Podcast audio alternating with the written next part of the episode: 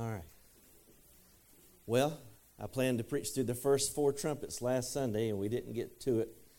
I preached on silence in heaven for half an hour, and guess what? Our Facebook went silent too. So I thought that was a sign. God was just confirming things. But we're going to we're going to power through six trumpets today with the help of the Lord Jesus Christ, with the help of Adam, and with the help of James. All right? So we're going to, y'all didn't look too confident. You're like, I don't think we can do it. We can do it through Christ. Amen? Amen. All right. I'm going to get Adam to read our Revelation text, text for us this morning. And then James is going to help us out with some of our uh, peripheral texts. So, Adam, would you read um, Revelation 8 1 through 5? When he opened the seventh seal, there was silence in heaven, and for about a half an hour. And I saw the seven angels who stand before the God, and to them were given seven trumpets. Another angel, having a golden censer, came and stood at the altar. He was given much incense, that he should offer it with the prayers of all the saints upon the golden star which was before the throne. And the smoke and the incense with the prayers of the saints ascended before God from the angel's hand. Then the angel took the censer, filled it with fire from the altar, and threw it to the earth. And there were noises, thunderings, lightnings, and an earthquake. All right, so the Lamb is the one opening the seals. There's a silence in heaven for half an hour, and that's a song that speaks to the solemnity, I believe, of the occasion. There are seven, seven unnamed angels standing in the presence of God. Now we know that Gabriel stands in the presence of God, according to Luke chapter 1. There's another angel that stands at the golden altar, and it's not the Lamb. Uh, this is another angel. And he offers up incense with the prayers of the saints. Now, we talked about the altar of incense. That's uh, synonymous with the prayers of God's people. And these things that are happening are in response to the prayers of God's people. Uh, perhaps the martyrs of Revelation 6.10. Fire, uh, the, the coals from the fire are thrown to the earth. So that brings us to the first trumpet. And think about these, these judgments. There's seven seal judgments. Then there's se- and the seventh seal contains the seven trumpet judgments. Uh, then when you get to the seventh trumpet, you're going to have seven bowls, seven bowl judgments and they're they're increasing in uh, in intensity. So there's a, the severity is getting uh, greater as we go through through these. All right, so Adam, would you read verse um, eight and nine now? No, I'm sorry. I'm sorry. I'm sorry. Sorry. Verse seven. Yeah, verse seven. The first angel sounded, and hail and fire followed, mingled with blood, and they were thrown to the earth. And on the third of the trees were burned up, and all the green grass was burned up. Okay, so there's a number of usage of trumpets in the scriptures. Um, and I got these from John MacArthur. Numbers 10, they could be used to summon the congregation of Israel. They could be used to sound an alarm in the time of war, at religi- religious festivals, to announce news. 1 Samuel 13, to acclaim uh, new kings. Zechariah, uh, Zephaniah 1 associates it with the day of the Lord. Uh, 1 Thessalonians, the trumpet announces the rapture. Don't confuse these with the rapture, though. It's not the same trumpet. These are judgments. And they speak of the day of the Lord. Now, that first trumpet, Adam, excuse me, uh, James, if you will, go ahead and turn to Exodus 9. Exodus 9. There's hail, fire mingled with blood. A third of the trees are destroyed. Some translations have a third of the earth. Man, the environmentalists are going to have a, a hard time when that happens, aren't they? All green grass uh, is destroyed. Now, there is a historical precedent here. And James is going to read us uh, from Exodus, Exodus 9, uh, 22 through 26.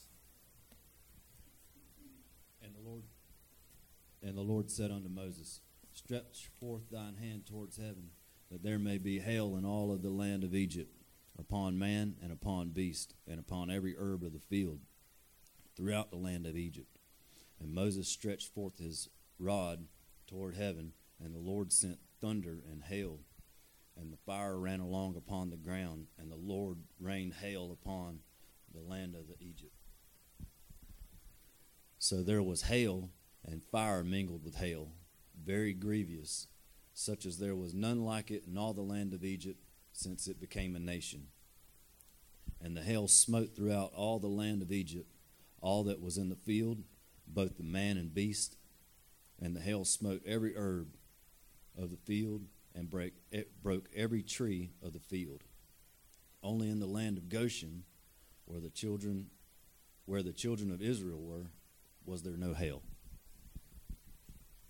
Okay, so God's people were protected. But here's a historical precedent of God doing this. Now, how's God going to do it? I don't know, but He's God. Amen. So either we believe it or we don't. Do you believe God created the earth? Amen. So for Him to send hail and fire on the earth is no big deal, right? He parted the Red Sea, so on and so forth. All right.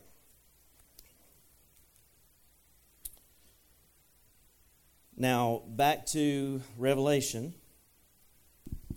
Adam, if you want to read 8 and 9 now. And the second angel sounded, and something like a great mountain burning with fire was thrown into the sea, and a third of the sea became blood, and a third of the living creatures in the sea died, and a third of the ships were destroyed. Okay, notice he says something like. As far as the figure of speech, what is like and as? Anybody? Simile, that's right. It's a simile. Busy as a bee, uh, fit as a fiddle, that kind of thing. So it's something like a great mountain. Is it a meteor? Uh, we don't know.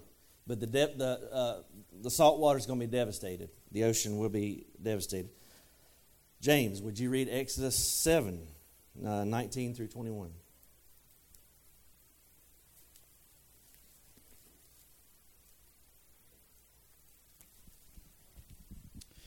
And the Lord spake unto Moses, Say unto Aaron, Take thy rod, and stretch out thy hand upon the waters of Egypt, upon their streams, upon their rivers, upon their ponds, and upon their pools of water, that they may become blood, and that there may be blood throughout all the land of Egypt, both in the vessels of wood and in the vessels of stone.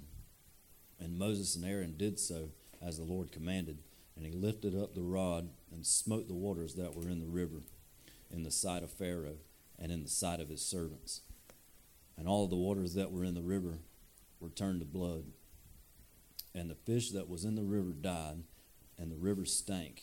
And the Egyptians could not drink of the water of the river, and there was blood throughout all the land of Egypt. All right. Devastating things. All right, let's go to the third trumpet now, verses 10 and 11 of Revelation. Adam.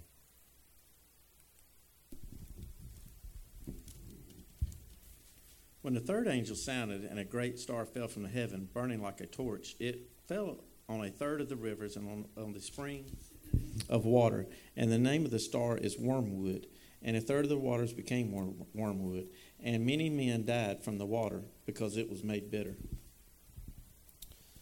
Okay, again, uh, maybe a meteor or an asteroid, we don't know.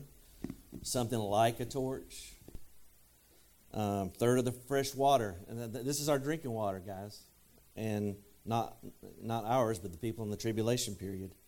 And notice the literal language. It says, "Many men will die." So this is this is not figurative. A wormwood called Artemisia absinthium, or something close to that.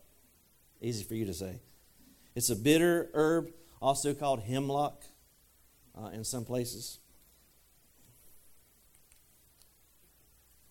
Supposedly that's what it looks like. And I know it has to be true because it's on the internet. So, um, Dr. Henry Morris says it's suggested that it's a poison derived from a root of some kind, um, very bitter, produces drunkenness and eventual death. Uh, it is associated with another poison known as gall. It was offered Christ uh, when he was on the cross, but he refused. All right, so let's go to trumpet number four, verses 12 Yeah, verse 12. I'm sorry. Then the fourth angel sounded, and a third of the sun was struck, a third of the moon, and a third of the stars, so that so that a third of them were darkened. A third of the day did not shine, and likewise the night. And I looked, and I heard on an angel flying through the midst of the heavens, saying with a loud voice, Woe, woe, woe to the inhabitants of the earth, because of the remaining blast of the trumpet of the three angels who are about to sound. All right, so a third of the moon start. Notice these are all thirds. Judgment of a third shows God's in control. There is precedent for this. Uh, James, you want to read Exodus 10, uh, verses 21 through 29.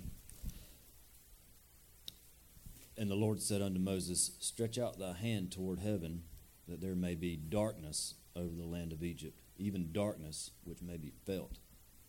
And Moses stretched forth his hand toward heaven, and there was a thick darkness in all the land of Egypt three days.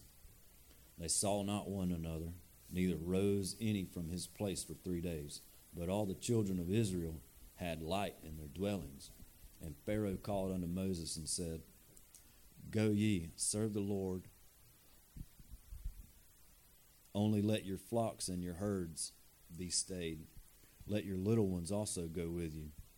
And Moses said, Thou must give us also sacrifices and burnt offerings, that they may sacrifice unto the Lord our God. Our cattle also shall go with us. There shall not a hoof be left behind.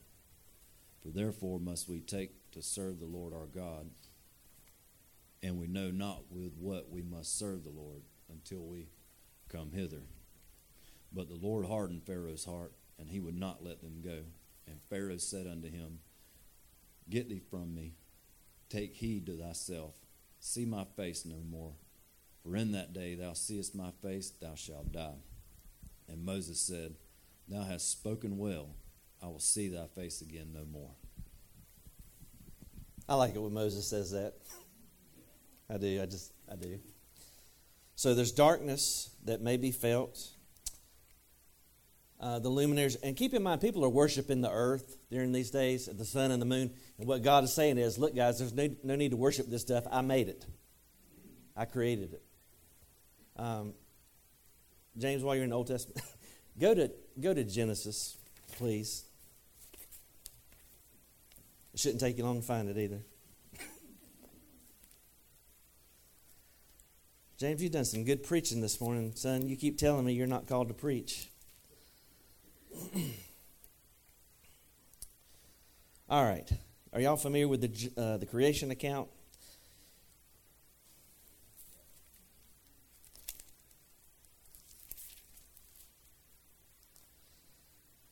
Now, James, would you read verses 1 through 1 through uh, 3? Genesis 1, 1 through 3. In the beginning, God created the heaven and the earth. And the earth was without form and void, and darkness was upon the face of the deep.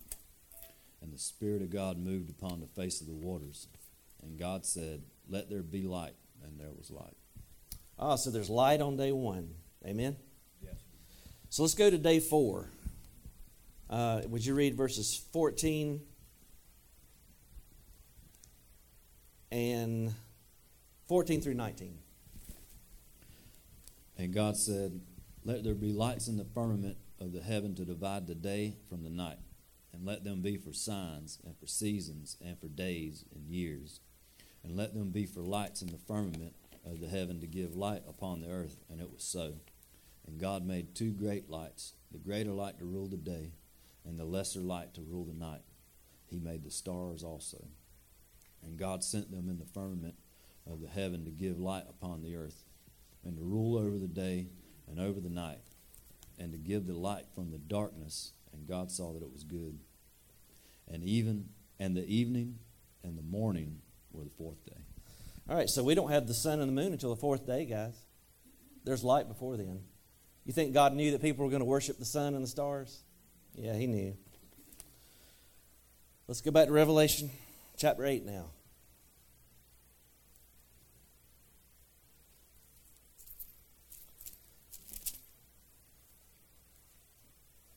Buckle your seatbelts, guys. It's about to get hairy.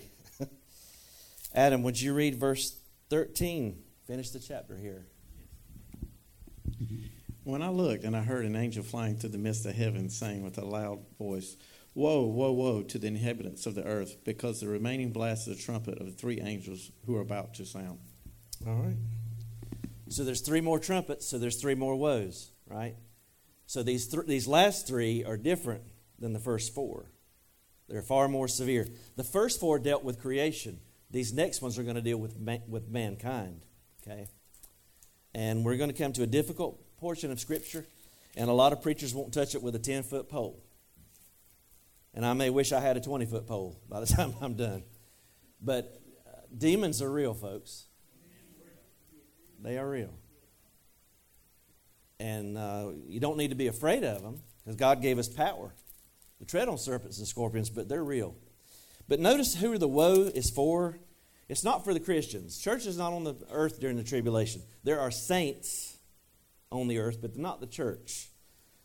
See, we're not earth dwellers. Now, the Bible, the transla- most of our translations say the inhabitants of the earth, but it's the earth dwellers. We've run into it time and again. Where is our citizenship? Heaven, right? I'm not an earth dweller. I live here, but this ain't my home. We're passing through. Jesus says we're in the world, but we're not of the world. So we're not earth dwellers. The woe is not for us. The woe is for the earth dwellers. And you're going to see that very vividly in chapter 9. Like I said, buckle your seatbelt. All right, I don't want to do this, Henry?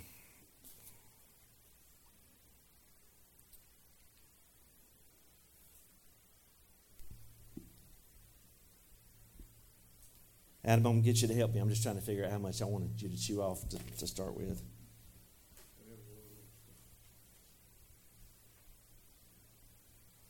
I guess read verses 1 through 11. Let's just go ahead and go ahead and knock out that trumpet. Then the fifth angel sounded, and I saw a star falling from heaven to the earth, and to him was given a key to the bottomless pit. And he opened the bottomless pit, and smoke arose out of the pit like the smoke of a great furnace. So the sun and the air were darkened because of the smoke of the pit.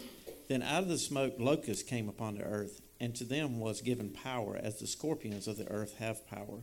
They were commanded not to harm the grass of the earth, or the green thing, or the or any tree, but only those men who did not have the seal of God on their foreheads. And they were not given authority to kill them, but to torment them, torment them for five months. The torment was like the torment of a scorpion when it strikes a man. In those days, men will seek death and will not find it. They will desire to die, and the death will flee from them. The shape of the locusts are like horses prepared for battle. On their heads were crowns of something like gold, and their faces were like faces of men. They had like women's hair, and their teeth were like lions' teeth. And they had breastplates like breastplates of iron. And the sound of their wings was like the sound of chariots and many horses running into battle. They had tails like scorpions, and there were stings in their tails. The power was to hurt the men five months. And they had as king over them the angel of the bottomless pit, whose name in Hebrew is Abaddon, and but in Greek he was the name Apollyon. All right, thank you. These are some, some weird creatures, aren't they? First thing you'll note is this, this angel sounded, the fifth trumpet, and a star has fallen from heaven. Literally, has already fallen, is the way it reads in the Greek. So a lot of people believe that this is Satan.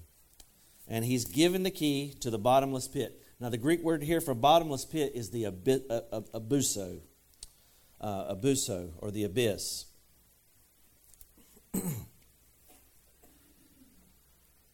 now, this is a place where certain demons are incarcerated.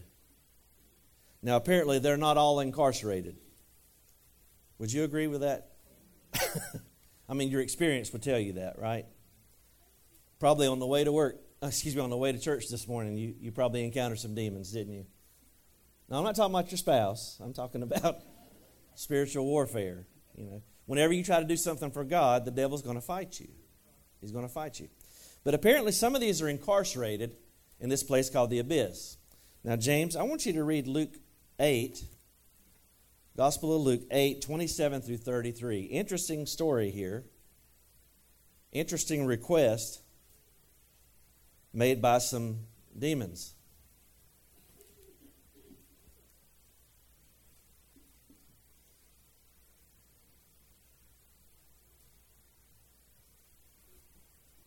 Luke 8, 27 through 33.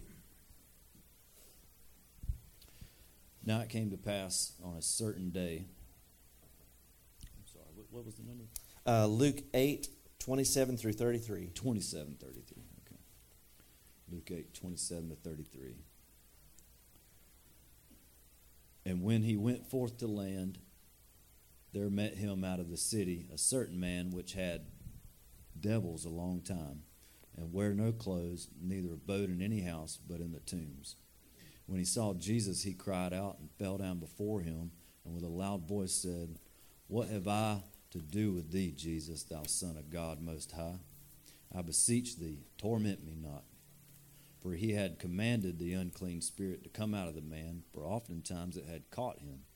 And he was kept bound with chains and in fetters, and he brake the bands, and was driven from the and was driven of the devil into the wilderness.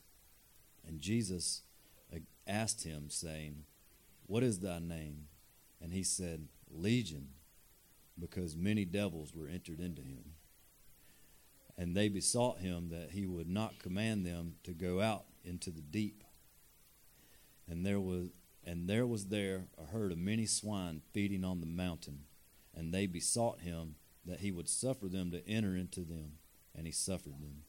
Then went the devils out of the man and entered into the swine, and the herd ran violently down a steep place into the lake and were choked. Even the pigs couldn't stand to have demons in them. And uh, so they, I think there's an allusion to the flood there. I'm not going to get into, I'm not going to probe that too much, but just, just food for thought. But they asked Jesus, don't send us, most translations say send us to the deep, but the word is the abuso. They did not want to go to that place of incarceration. Now, some believe that the angels who fell uh, and who, who participated in Genesis chapter 6, the sons of God and the daughters of men, that those are the ones who were incarcerated there. I, we'll, we'll talk about that more uh, at, a, at another time. But, uh, but nevertheless, there are some incarcerated. Uh, unfortunately, there are many who are not. Amen. and Jesus encountered some of them uh, in, that, in that narrative. Now, this is an unusual army of locusts. Uh, Exodus 10, I'm not going I'm going to give James a break here. He won't have to read that. You can read about it. That's the plague, um, plague number 8 is the plague of locusts in, the, in Exodus chapter 10. But just like with, uh, with Israel, the people of God are protected, right? Uh, and, and so it is here. They're given the ability to torment, but not to kill. In five months, the only thing I could find precedent for five months was the flood of Noah. It lasted for five months. I don't understand this, but men will not be able to commit suicide. Notice again all the figurative language like and as, like and as. Now, interesting little scripture tucked away in the book of Proverbs, chapter 30, verse 27. James, you want to read that? Just read it off the, the wall there. If you can see it. Yes, sir. It says, The locusts have no king, yet they go forth, all of them by bands. Interesting that the Holy Spirit would go to the trouble to tell us that the locusts have no king. But yet this army does have a king. So that tells us they're not a human, they're not a, a, a, a literal locust because they don't have a king. These have a king, and his name is uh, Apollyon and Abaddon, which is uh, destroyer in Hebrew and Greek.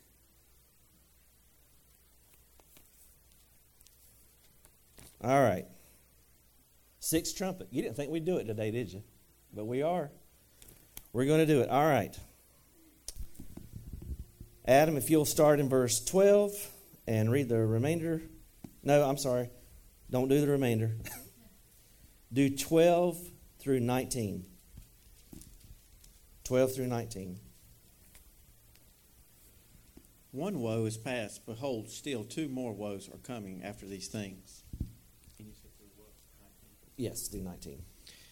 Then the sixth angel sounded, and I heard a voice from the four horns of the golden altar which is before God, saying to the sixth angel who had the trumpet, Release the four angels who are bound at the great river Euphrates. So the four angels who had been prepared for the, the hour and day and the month and the year were released to kill a third of the mankind. Now the number of the army of the horsemen was two hundred million. I heard a number of them. I'm not done. I'm sorry. Keep going through verse 19. I'm sorry. Sorry. And thus I saw the horses in the vision. Those who sat on them had breastplates of fiery red, blue, and sulfur yellow, and the heads of the horses were like the heads of lions. And out of the, their mouths came fire, smoke, and brimstone. But these three plagues, by these three plagues, a third of mankind was killed by the fire and the smoke and the brimstone which came out of their mouths. For their power in their, is their mouth and in their tails. For their tails are like serpents, having heads, and with them they do harm. Okay, thank you. So there's four angels loosed. Now this voice comes from the golden altar, the horns. And that was a place of mercy. You would flee for refuge and grab hold of the horns of the altar. But now it's not an altar of mercy anymore, it's an altar of judgment. Euphrates, place of tremendous significance. This is where the Garden of Eden uh, was. This is where the first lie was told. It's where the first sin took place, where the first murder took place. This was the uh, where the first rebellion against God, the Tower of Babel, the plain of Shinar, took place. This was the border of the Promised Land. The eastern border of the Promised Land was on the Euphrates River. These angels were loosed at, the, at, at, at a predetermined time the day, the hour, the month, the year. Not a minute before, not a minute after. God has a clock, folks. He's got a timetable. And that goes for your life, too. There's a lot of stuff you're praying for, and, and Satan wants you to give up. And God says He's not telling you no, He's just saying not yet. It's just not the time yet. But at the appointed time, it will come to pass. So don't lose heart. Now, notice a third of humanity is destroyed here. Remember our little finger exercise that we did? All right, go back to Revelation 6. Adam, would you read verse 8?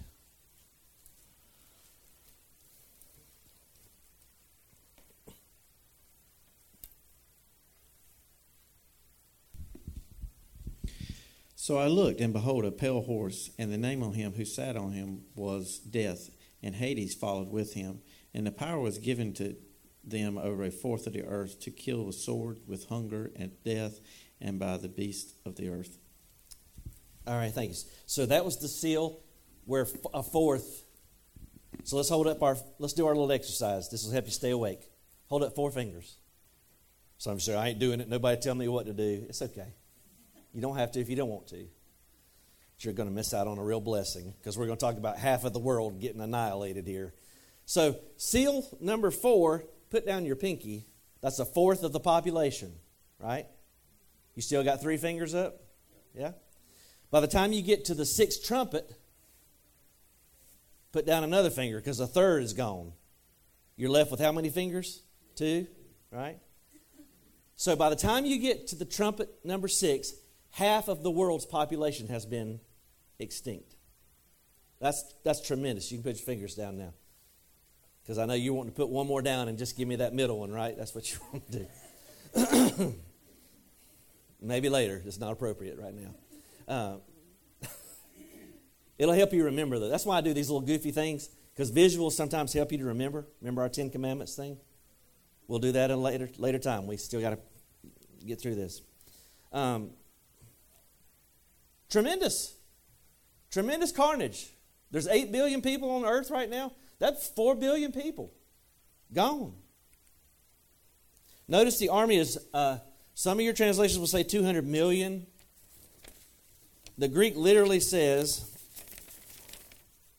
two myriads of myriads. The idea is really innumerable, is really the idea that's conveyed. Now, John sees horses. Notice he doesn't use a simile this time the locusts were like horses.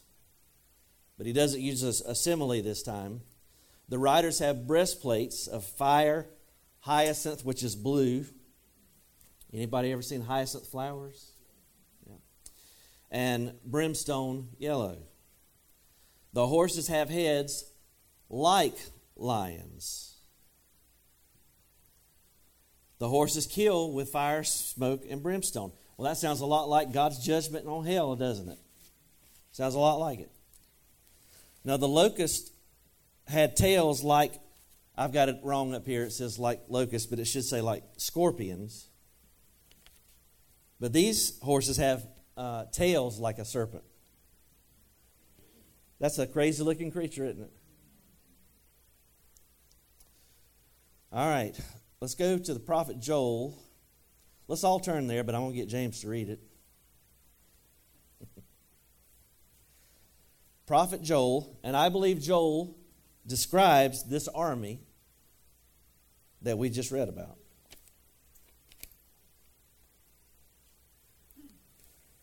Now remember the first group, they tormented the people who were not sealed, but they were not able to kill.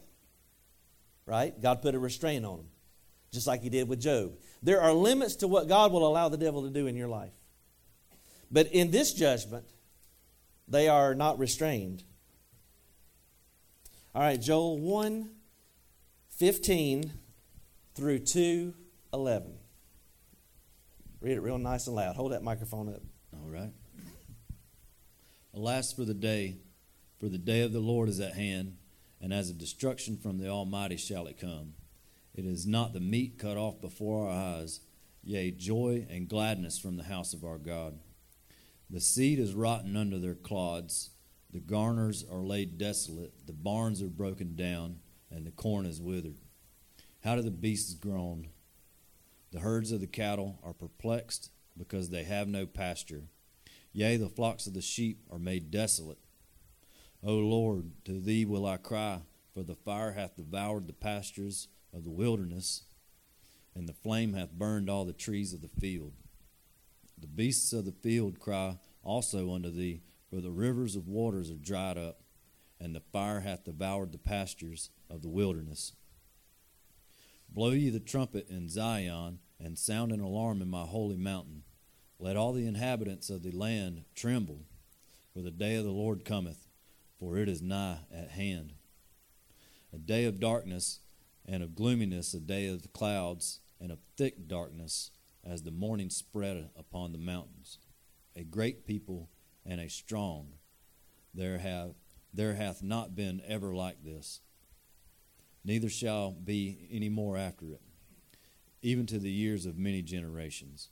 A fire devoureth before them, and behind them a flame burneth. The land is as the Garden of Eden before them, and behind them a desolate wilderness. Yea, and nothing shall escape them.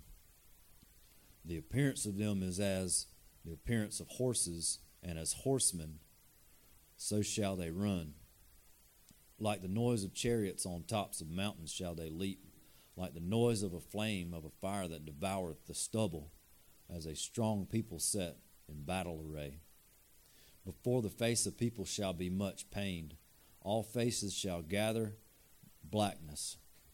They shall run like mighty men. They shall climb the wall like men of war, and they shall march every one on his way, and they shall not break their ranks.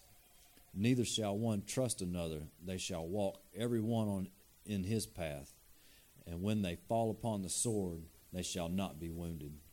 They shall run to and fro in the city.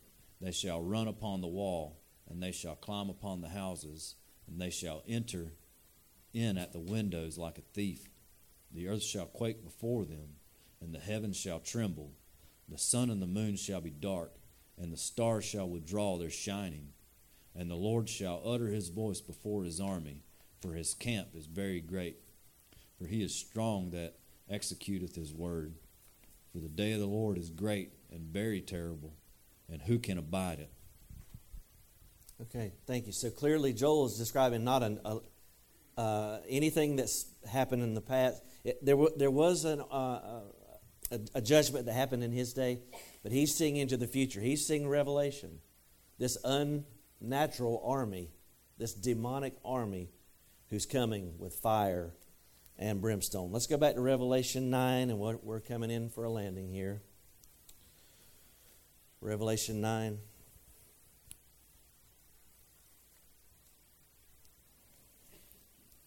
Now, you would think, after seeing all of this, half of the world's population has been annihilated, you would think that a mighty revival would take place. I mean, you would think. Is that what happens? No, unfortunately not. All right, uh, Adam, would you read verse 20 and 21? I'm sorry. But then the rest of the mankind who were not killed by these plagues did not repent of their works of their hands, that they should not worship demons and the idols of gold, silver, brass, stone, and wood, which can neither see nor hear nor walk. And they did not repent of their murders, or their sorceries, or their sexual immoralities, or their thefts. This is why you don't pray for terrible things to happen to unsaved people. I, have heard Christians say, "Well, I'm praying something, you know, something terrible will happen. They'll have a car accident, and they'll turn to God." Don't do that because there's no guarantee anybody would turn to God. I have got friends in my own life who have had they've had brushes with death time and time and time again, and they're still as stubborn as ever. God's Spirit is the only thing that's going to draw a man to Jesus Christ. You, you, you can't there's a, there's a scripture in Proverbs, I can't quote it verbatim, but I'm going to give you the Henry Haney translation of it. There is a proverb that says you can't beat the fool out of people. There's some of them you want to beat the fool out of them, but you can't beat, or you could say you can't fix stupid. Uh, you like that one, didn't you? You like that one? Yes, you're, you're preaching now. You, you can't beat the fool out of people. And so, all of this stuff that's happening still people are going to worship their, their idols, their demon worship. You know, it's interesting. Some of these are locust insects, and the Bible talks about creeping things, worshiping creeping things. What about murder? Murder is a is is ever present, isn't it? I got some statistics. I got Rebecca to give me from Hope Pregnancy Center. By the way, Rebecca thanked us for uh, our church gave almost $3,000 during the baby bottle drive towards saving the unborn. Amen. Praise God. She gave me some statistics. These are from 2020, and remember that was COVID year when everything was shut down, so the numbers are probably not as high as they normal, normally would have been. But in 2020, North Carolina had a total of 30,000 abortions. Anson County doesn't have 30,000 people in it. We're, we're over 20,000. So imagine going into every home in Anson County and killing somebody brutally. That's what happened in North Carolina in 2020. Um, and there's a lot of statistics I'm not going to go, over. But she also said that North Carolina, because the abortion laws are getting tougher in some places, that North Carolina is considered an abortion tourism state. Now, I used to work for Walmart corporate. I'm not here to bash corporations, but while we're, we're, we're talking about we're boycotting this and that and the other, Walmart uh, said that they would help anybody that wanted to have an abortion. You know, if, if your state was not conducive, they would help you. And so we've got an agenda. We've got institutionalized murder, guys. Institutionalized murder.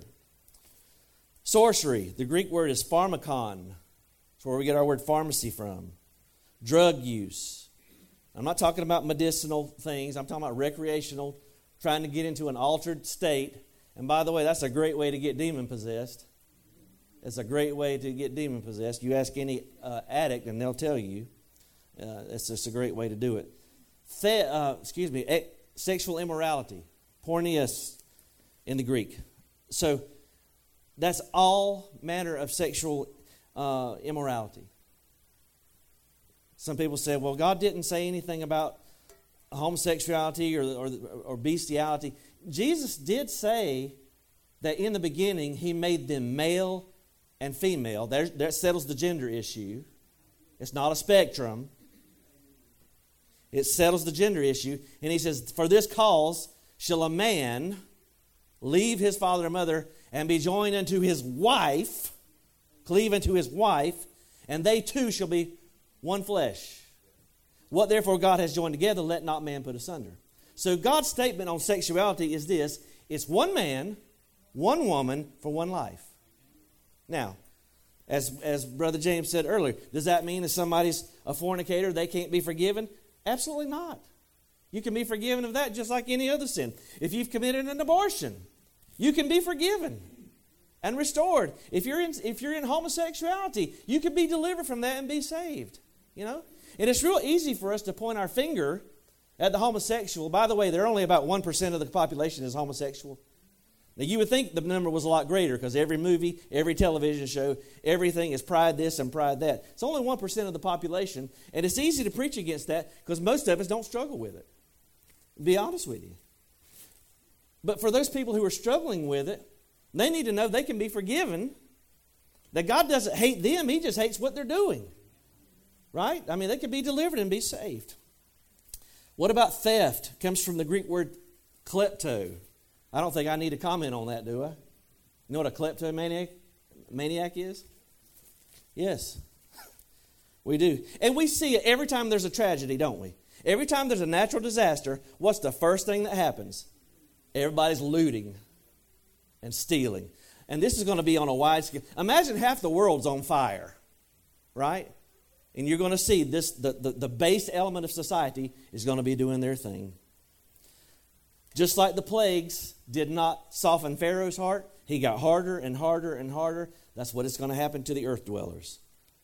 Final slide here. Praise God. Six trumpets.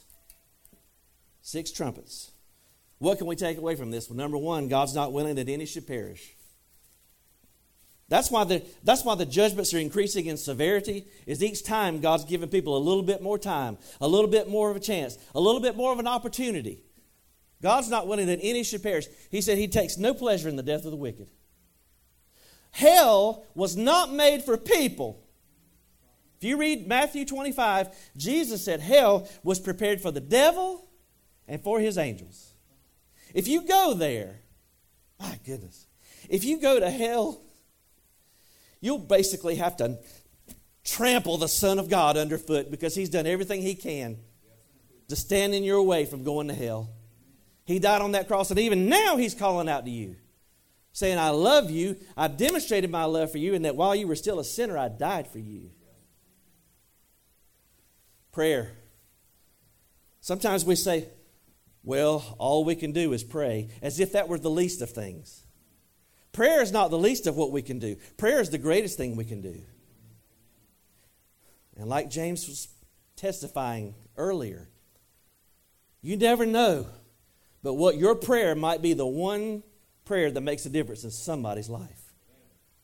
Somebody's life.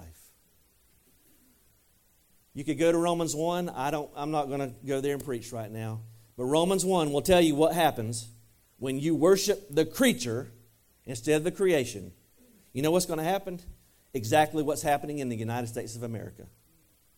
A spirit of stupidity will fall on your nation your men won't know that they're men. Your women won't know that they're women. And God will give them up and give them up and give them over finally to a reprobate mind. And that's a dangerous thing. These judgments are increasing in intensity. But look, guys, there's a fate worse than death. These people are experiencing hell on earth, and they want to die because they think it's going to be a release from death. But what they're going to find out is what they're going to is far worse. Hell is a real place, just like heaven is. Heaven is a real place, hell is a real place. And if you die without Jesus Christ, that's where you'll go. And it's not for a minute, for an hour, for a week. It is for eternity you'll be separated from God. Hebrews 2. In light of all this, how shall we escape if we neglect so great a salvation? Would you stand? I don't fully understand everything that we read this morning. I don't think anybody does. But I know this I know I don't want to be here. You can escape. You can escape. You can escape hell. You say, well, Henry, you trying to scare people? If that'll work on you. Some folks, it won't work. But if I can scare you out of hell, I'll do it. Because Jesus Christ died for your sins, according to the Scriptures. He lived a perfect life. He died on the cross. He rose again the third day. And He says, if you will repent and come to me and trust me, that's all you got to do is trust Him for salvation. If you'll come and trust Him, repent, receive Him as your Lord, your name is written down on that book, and you won't be an earth dweller anymore. You'll be a stranger and a pilgrim on your way to a city whose builder and maker is God. If that's you, would you come? Maybe you got a lost loved one that you want to come pray for.